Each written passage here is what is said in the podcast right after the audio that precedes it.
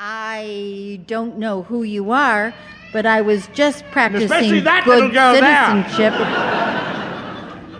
You have no idea what evil forces I'm about to unleash. Who are you exactly? I am Dr. Creep, the newest, most potent arch evildoer ever. and what little insignificant speck of dust are you? Well, I am. Wait. Superheroes don't give out their real names.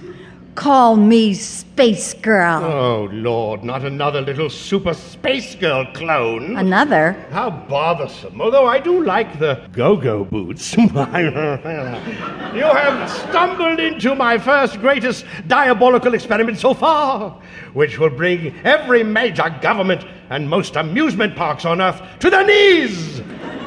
You are causing this?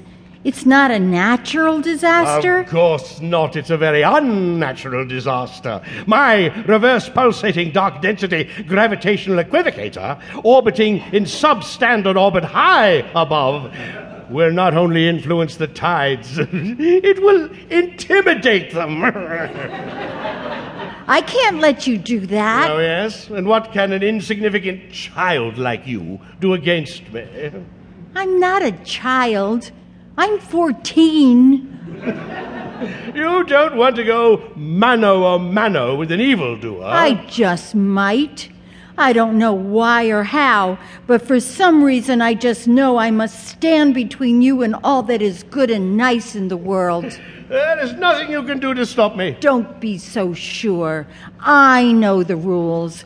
I can challenge you to a duel. Oh, You've picked the place. I'm free to pick the weapons. what little precaution.